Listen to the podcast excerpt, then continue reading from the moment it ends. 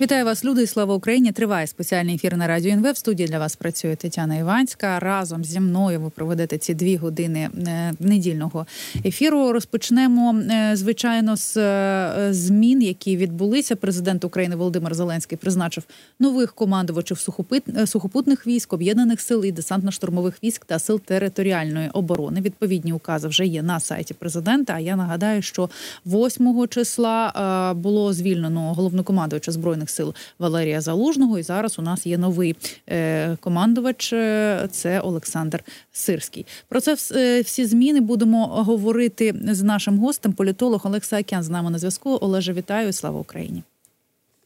Вітаю, радий бачити і чути. Е, Олеже, ну от ми говорили е, про цю е, зміну головкому вже неодноразово і про ймовірну зміну так само говорили. І говорили про те, що ймовірно, ймовірно, та є певні. Ревнощі щодо рейтингів, щодо довіри, але ну сталося так, як сталося. Маємо нового головнокомандувача. Бачимо, що вже розпочалася якась Дезінформація і особливо з російських різних телеграм-каналів стосовно сирського вже попереджають українців, що не варто е, вірити е, різним е, вкидам, але тим не менше, коли ніби заспокоюють і ніби попереджають, все рівно емоційна складова вона є присутня. Наскільки на твою думку саме рішення відсторонити пана залужного було генерала залужного було емоційним? Хороше питання. Єдине, що воно комплексніше, коли ж просто про емоції, судячи з того, що воно приймалося достатньо довго, було зроблено купа помилок на цьому шляху, і того, як взагалі вся ситуація відбувалася, що тепер має свої негативні наслідки, і ми будемо не тільки жити в ситуації зміни головкома, але тепер подолання всіх тих негативних наслідків від самого, ну, м'яко кажучи, ганебненького процесу, як він відбувався. Єдине, що додає світло в кінці тунелю, це те, що на фінішній прямій дійсно було гідно проведено сам процес. Видно було гідну поведінку і від е, цивільної влади, і від е, воєнної а, нагородження зіркою Героїв України. Також власне ми побачили звітеля кадри доволі теплі. Тобто, принаймні на фінішній прямій все відбулося достатньо гідно без бруду в різні боки. Тепер ми в новій реальності, і я не думаю, що рішення по зміні глаукоми можна звести виключно до емоційної складової. Є підвалини системні. Ми переходимо з режиму короткої війни в режим довгої війни, і в нас накопичилась купа різних викликів і проблем, які не вирішувалися впродовж 22-23 року, тому що тоді вони не здавалися критичними. Дуже багато питань відносили на потім. На після війни розберемося, бо вони не виглядали критичними. Якщо ми воюємо вдовгу, то значна частина з них вже тепер стають для нас е, не просто дратівливими, а стають критично важливими, починаючи від е, збоїв певних в армійському і цивільному керівництві, завершуючи корупційними і іншими моментами. Ці завдання, які стоять зараз перед Сирським, перелічені президентом Зеленським, вони стосуються перш за все організаційної частини. Як на мене, це е, симптоматично в двох моментах. По перше, це говорить нам про те, що зміни керівництва військово відбулися не через, наприклад, воєнну ситуацію чи підходи до планування операцій, а скоріше через е, саме потреби нових організаційних викликів і рішень, які потрібно приймати і організовувати процес. І власне Сирський при всьому своєму неоднозначному іміджі ми знаємо тепер вже всією країною, що прізвисько його з армії це м'ясник. Вже про це знають міжнародні журналісти і пишуть в ключових виданнях цей імідж буде давліти і тяготіти зараз як над Сирським, так і над Зеленським, тому що Сирський не буде розглядатися окремо від Зеленського. Це таки ми розуміємо, що після зміни залужного було знято бронежилет з військово-політичного керівництва. Тефлонові залужного здобута в перші місяці повномасштабного вторгнення. Його легендаризований образ він е, відводив будь-які удари від держави в тих негараздах, з якими ми стикалися, і прикривав собою в цілому воєнно-політичне керівництво. Наразі цього не буде. Амортизатор вийнято, бронежилет знято. Сирський буде сприйматися виключно як продовження руки Зеленського, і цей імідж він, звісно, буде тепер е, приводом для того, що суспільство до кожного кроку буде ставитись упереджено і дивитися через збільшувальне скло, і прийдеться доводити зворотня. Mm-hmm. Але навіть скептики стосовно сирського підкреслюють, що чого йому не займати, так це організацій, е, організаційних е, здібностей. Що він дуже хороший організатор. І цілком вирогідно, що саме ці завдання було окреслено, і саме його з усіх, серед кого обирали, було призначено через це. Будемо сподіватися, що він досягне тут успіхів. Все ж таки, ми всі зацікавлені в тому, щоб цей крок е, доволі суперечливий і складний, комплексний по заміні головкома і частини керівництва генштабу, щоб він пішов нам на посилення, а не на послаблення. Олеже, а от як е, як ти вважаєш, чи е, розуміє і президент, і офіс президента ризикну так сказати, що це все ж таки ризик зміна головнокомандуючого під час війни, і справді, от як ти сказав, зараз Сирського буде сприймати як продовження роки Зеленського. Тобто тут Зеленський може втратити е, ще ще більше рейтинг довіри. Та якщо ми говоримо про ось ці ревнощі, е, ревнощі рейтингів, так то ми пам'ятаємо, як казали, що він просто там е, переживає, що у залужного більше довіри, вищий рейтинг, але тут може бути ще гірше, якщо в сирського і якісь невдачі сирського будуть пов'язувати е, однозначно з е, Зеленським, однозначно з президентом, то може бути взагалі е, мінус піти в рейтингу. Наскільки він тут ризикує? Я схильний вважати, що якраз заздрість рейтингам, тощо це настільки поверхневе пояснення цієї ситуації, mm-hmm. що воно може бути а, дуже віддалено правдивим. А в частині політичного керівництва, зокрема і в офісі президента, я певен, що для частини, скажімо, команди це було ключовим приводом, оскільки вони можуть бачити персональні політичні загрози для себе в залужному.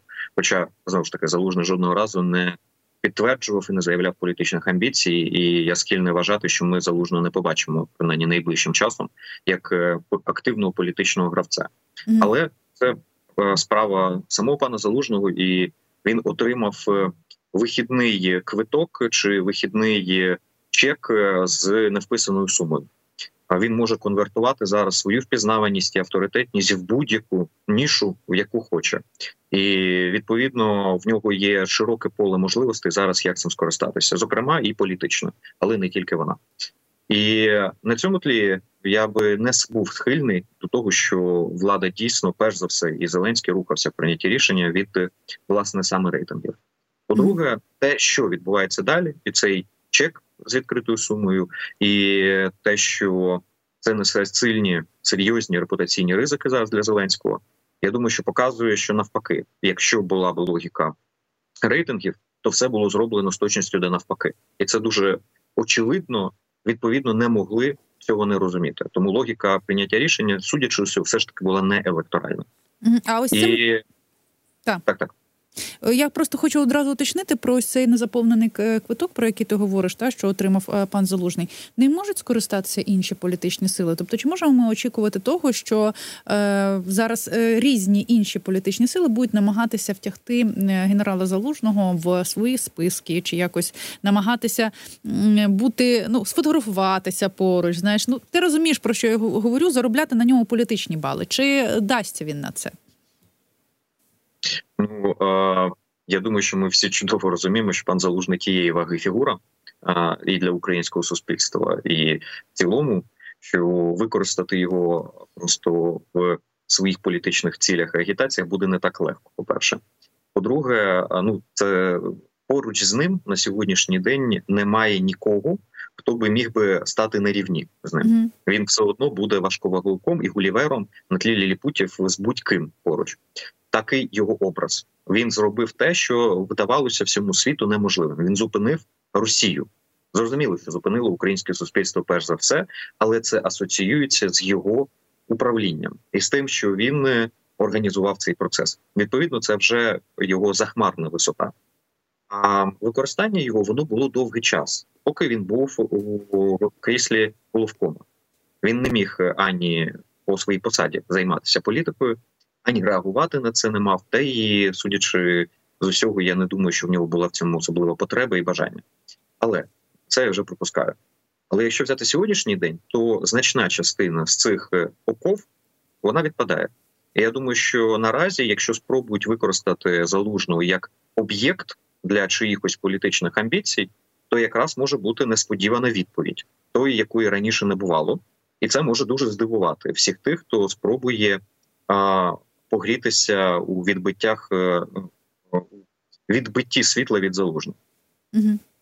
Олеже, хочеться поговорити ще не лише про те, що що відбу, що відбувається у нас. Хочеться поговорити про те, що відбувається в голові у Путіна. Від чого також залежить те, що відбувається в принципі у нас. Людина, ну істота, скажімо так, істота не не залишає ніяких шансів е, і е, росіянам, окрім того, щоб завоювати Україну.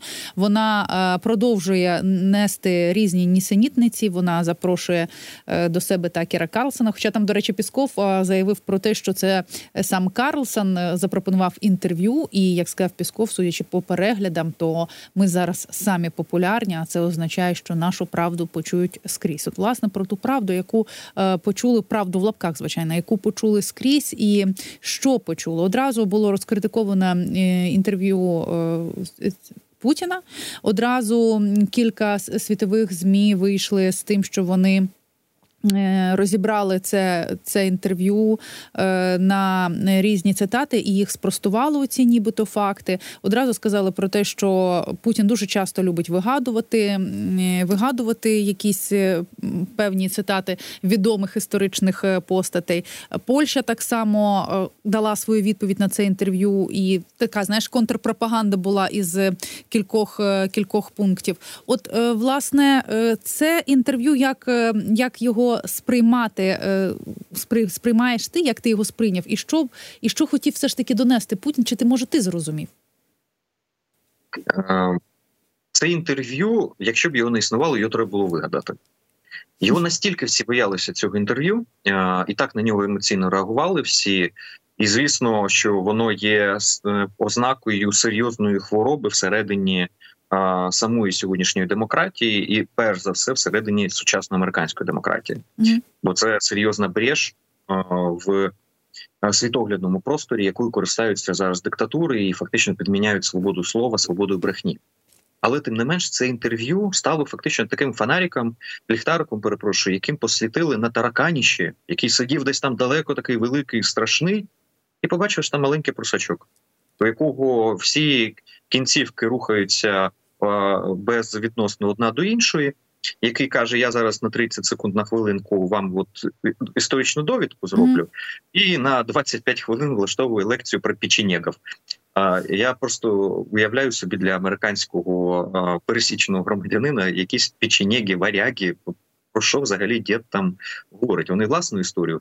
Один з найнеулюбленіших предметів у американських у пересічних американців, і найменший рівень знань це е, якраз по історії. Він один з останніх списку предметів, які здають е, на високі бали. І вони власну історію дуже часто не знають. А тут вони будуть російську історію вивчати ще і в перебреханому mm-hmm. вигляді. Ті з тих, хто її дійсно хотів почути, загуглять і побачать там абсолютно іншу історіографію, те, що це брехня. Але саме це інтерв'ю воно не відіграло для Кремля тієї ролі, яку вони хотіли, і це продемонструвало, що вони не змогли скористатися цим дійсно дуже серйозним і потужним інструментом. У них була можливість, і вони замахнулися на гривню, а вдарили на 10 копійок. Чому? Тому що Карл е, Карлсон, він, окрім того, що є ефективним пропагандистом, е, людина пропеллер, він же ж і генератор інформаційного лайна, він же його одразу розкидати може завдяки mm-hmm. Ілону Маску. Але він працює на бульбашку. Бульбашку республіканців, тим паче, перш за все, саме трампістів. І Путін агітував аудиторію, яка і так вже загітована. Раз по-друге, він не дав там меседжів, які цікаві цій аудиторії. Він не сказав про НЛО, що Росія підтверджено існує. Він не сказав про боротьбу з а, трансгендерною ідеологією і всім іншим. Він там не сказав, що Сполученими Штатами правлять десятка олігархів чи щось інше, що цю аудиторію би а, для цієї аудиторії було би важливим він почав розповідати якусь єрість про історичний реваншизм, яка для них абсолютно взагалі далека, як і власне Європа. Друге, всі інші, хто не сприймає а, Трампа, вони ж не сприймають Такера Карлсона. Він є токсичним для всіх, хто не є цією сектою. І вони отримали зараз імпульс а, а, якраз для мобілізації а, в протидії цьому великому злу, яке ми побачили. І навпаки, якраз вони цим а, інтерв'ю не загітували нікого нового, зате збурили всіх своїх опонентів, які готові захищати демократію і протидіяти а, е, цій єрісі. Ну вже доходячи до того, що Путін там просто вихваляв Гітлера і mm. повторював гітлерівський наратив, чому він напав на Польщу. Що зрозуміло, що підняло дибки волосся всім. І наостанок, коли а, в Росії говорять, що вони стали найпопулярнішими, я зараз цікавості в першу ж в першу ж добу взяв і передивився купу західних медіа. Що ж написали? Так, от найцікавіше, що Путін там був тлом другорядним персонажем. Майже всі сконцентрувалися на тому, що зробив Такер Карлсон, ключові медіа, і розбирали, що він зробив неправильно і чому це взагалі не інтерв'ю, і взагалі чому цього не можна було робити, або якщо робити, то треба було інакше. А Путін був лише ілюстрацією для розбору ганебності дії самого Карлсона. Олеже, ну тут цікаво, чи е, справді, от коли ми говоримо про е, Таргана тараканіще, та а це виявляється маленький просочок. Чи справді цей образ був був підсвічений, тому що е, ми бачили реакцію та світових змі, але все рівно ми бачимо поки що нерішучість е, стосовно того, щоб називати війну війною, коли там, наприклад, е, НАТО НАТО говорить, що треба підтримувати Україну. Вони говорять про те, що треба підтримувати Україну в боротьбі в війні з Росією, але вони не говорять не про те, що Україна має виграти у Росії, тобто все рівно якийсь певний страх є. Наразі він змінюється дуже серйозно. Можна подивитися просто по Німеччині, як е, ця позиція в Європі трансформується або по Франції. А в Сполучених Штатах вони зараз в електоральній своїй кризі, і своя сорочка до тіла ближче, тому ми є заручниками цього протистояння і того, що в них електоральна криза, яка може перерости в конституційну в самому процесі виборів, а можливо і після виборів, якщо обереться Трамп. Mm-hmm. І зрозуміло, що поки що рівень рішучості ще далеко не той, який би нам хотілося побачити, але він зростає, і зростає колосальнішими темпами. І якраз це інтерв'ю Путіна Карлсону воно ще більше додасть для цього поштовху. А Україна сам... зараз може скористатися по максимуму. От е, цікаво, чи сам Трамп може піддати цьому поштовху. Е, Трамп е, заговорив про Україну на своєму передвиборчому мітингу в південній Кароліні. Там само він заговорив і про НАТО. І, от виступаючи на цьому мітингу, він передав такий діалог. Він каже: один із президентів великої країни запитав: якщо ми не заплатимо в НАТО, чи ви нас ем, і на нас нападе Росія, чи ви будете нас захищати? На що Трамп відповів, що буде навпаки заохочувати змушувати Росію атакувати будь-яку країну члена НАТО, яка не виконує вказівки про витрату на оборону. Звичайно, вже е, пішла реакція. Наприклад, прем'єр-міністр Польщі Дональд Туск е, сказав, що.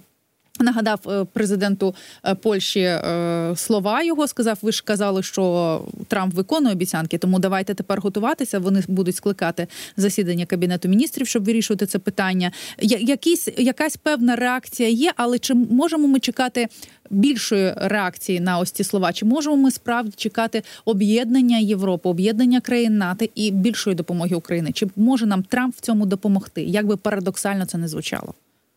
Це вже відбувається, і це буде нарощуватись. І Україна всіляко докладає зусилля і формальну, неформальну дипломатію, щоб це відбулося. А ціла низка відбувається різних процесів наразі, які е, конвертують десь і без нашої наших зусиль українських, але й українськими конвертують страх перед Трампом і Путіним як загрозами в а, більшу рішучість середині Європи і взяття більшої відповідальності за європейську безпеку. На цьому тлі вже за останні місяці. Дуже серйозний сув відбувся, який в експертному середовищі до того вже відчувався, і його було зробити вкрай складно в Україні. Але він почав переходити в політичне поле. Це те, що російсько-українська війна почала розглядатися як а не просто загроза для європейської безпеки, а вже як напад на колективну європейську безпеку і спроможність забезпечити безпеку на європейському континенті. Тобто, це не війна їх на заході, як ще вона сприймається наразі, але це вже потенційно їх війна у випадку, якщо Російська Федерація не буде переможена. Якщо Російській Федерації вдасться, і це вже абсолютно інша сприй... Е, призма сприйняття цих викликів. Але коли ми говоримо про, наприклад, те ж саме інтерв'ю, ми весь час концентруємося на заході, але потрібно ще подивитися на схід, бо Трамп е, є тим цікавим випадком, коли інтереси Росії і Китая розходяться в протилежні боки. Для Росії Трамп це цеглина зараз в пральній машинці, яка має рознести все навколо і бути абсолютним деструктором для американської системи і системи колективної безпеки західної, і вони хочуть приходу Трампа. Для них це просто буде фактор дестабілізації і замикання Сполучених Штатів на собі, бо їх цікавить Європа. А для Китая Трамп Це одразу ж можливість ведення митних інших санкцій. Це одразу концентрація на Китаї ударів. Вони пам'ятають минулий прихід Трампа. Він займав абсолютно антикитайські позиції, і наразі їх так само займає ще радикальніше. І Китай не зацікавлений в цьому.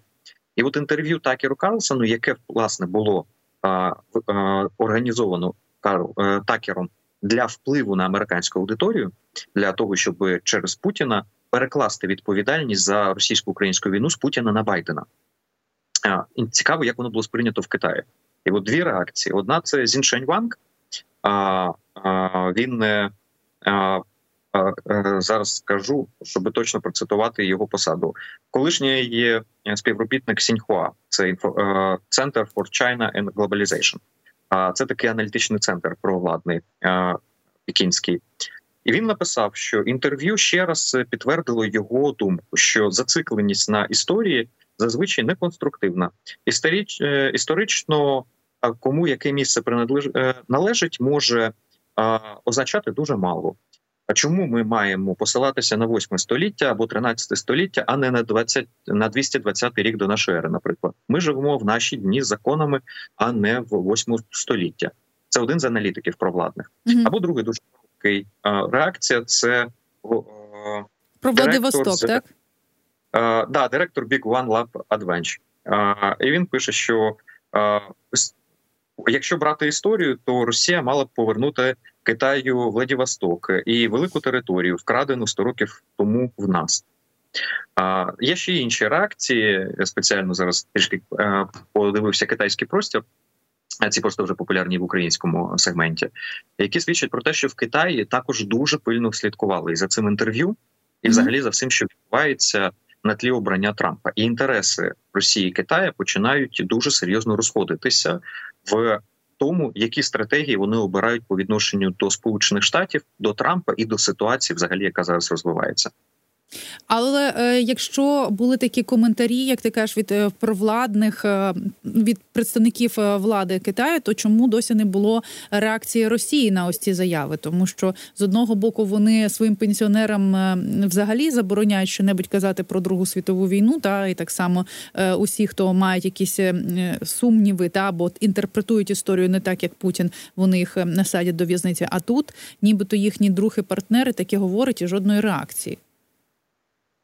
А вони не мають е, про це говорити. Чому в Росії, наприклад, мають реагувати на цю ситуацію? Їм нічого сказати. Вони намагаються вибудувати образ, що в них з Китаєм все дуже добре і чудово, і взагалі Китай їх усьому підтримує. Тільки при цьому ми бачимо, що Китай максимально намагається дистанціюватися від всього токсично пов'язаного з Росією і виключно цинично використовує Росію в своїх геополітичних інтересах, оскільки розуміє, що Росія зараз в залежності. А Єдине, ви... що не треба та хочу а, не... кажи, кажи. Ні, ні. Став питання. Е, Чи відчувається Трамп? Ось тут хочеться запитати. Просто мало часу. І от е, якщо ми говоримо про те, що Трамп він такий гравець непередбачений, чи зараз він відчуває ось цей холод між Росією та Китаєм, і чи може він це використати? Я не думаю, що він зараз е, взагалі на це звертає увагу. В нього задача інша: забезпечити реванш е, свій всередині Сполучених Штатів, і все абсолютно, що потрапляє під руку, йде в бій. А зараз е, в Сполучених Штатах протистояння абсолютно без правил. Дуже брудна виборча кампанія. Трамп напряму погрожує спонсорам Нікі Гейлі. Він е, шантажує республіканських парламентарів, е, тим, що вони стануть його персональними ворогами і не пороберуться, і багато чого іншого. Я думаю, що геополітика для нього на сьогоднішній день цікава виключно в тій мірі, в якій це забезпечує можливість його переобрання чи ні. А далі всі інші моменти в нього перш за все сконцентровані на те, щоб хакнути політичну систему Сполучених Штатів і помститися діпстейту, тобто чиновничому апарату, який минулого разу його дуже серйозно калібрував, і в якому він бачить одну з причин, чому йому не вдалося переобратися. Угу. Ну от е, коли ми стежимо за тим, як він виграє чергові праймеріси, там пам'ятаємо, що ще Є справа у судах наразі. Наразі поки що Трамп е, виграє, і цілком вірно, що таки він стане президентом е, Сполучених Штатів наступним. Ось е, Олег, дякую тобі за те, що долучився до нашого ефіру. Олег Саакян, політолог, був разом із нами на зв'язку.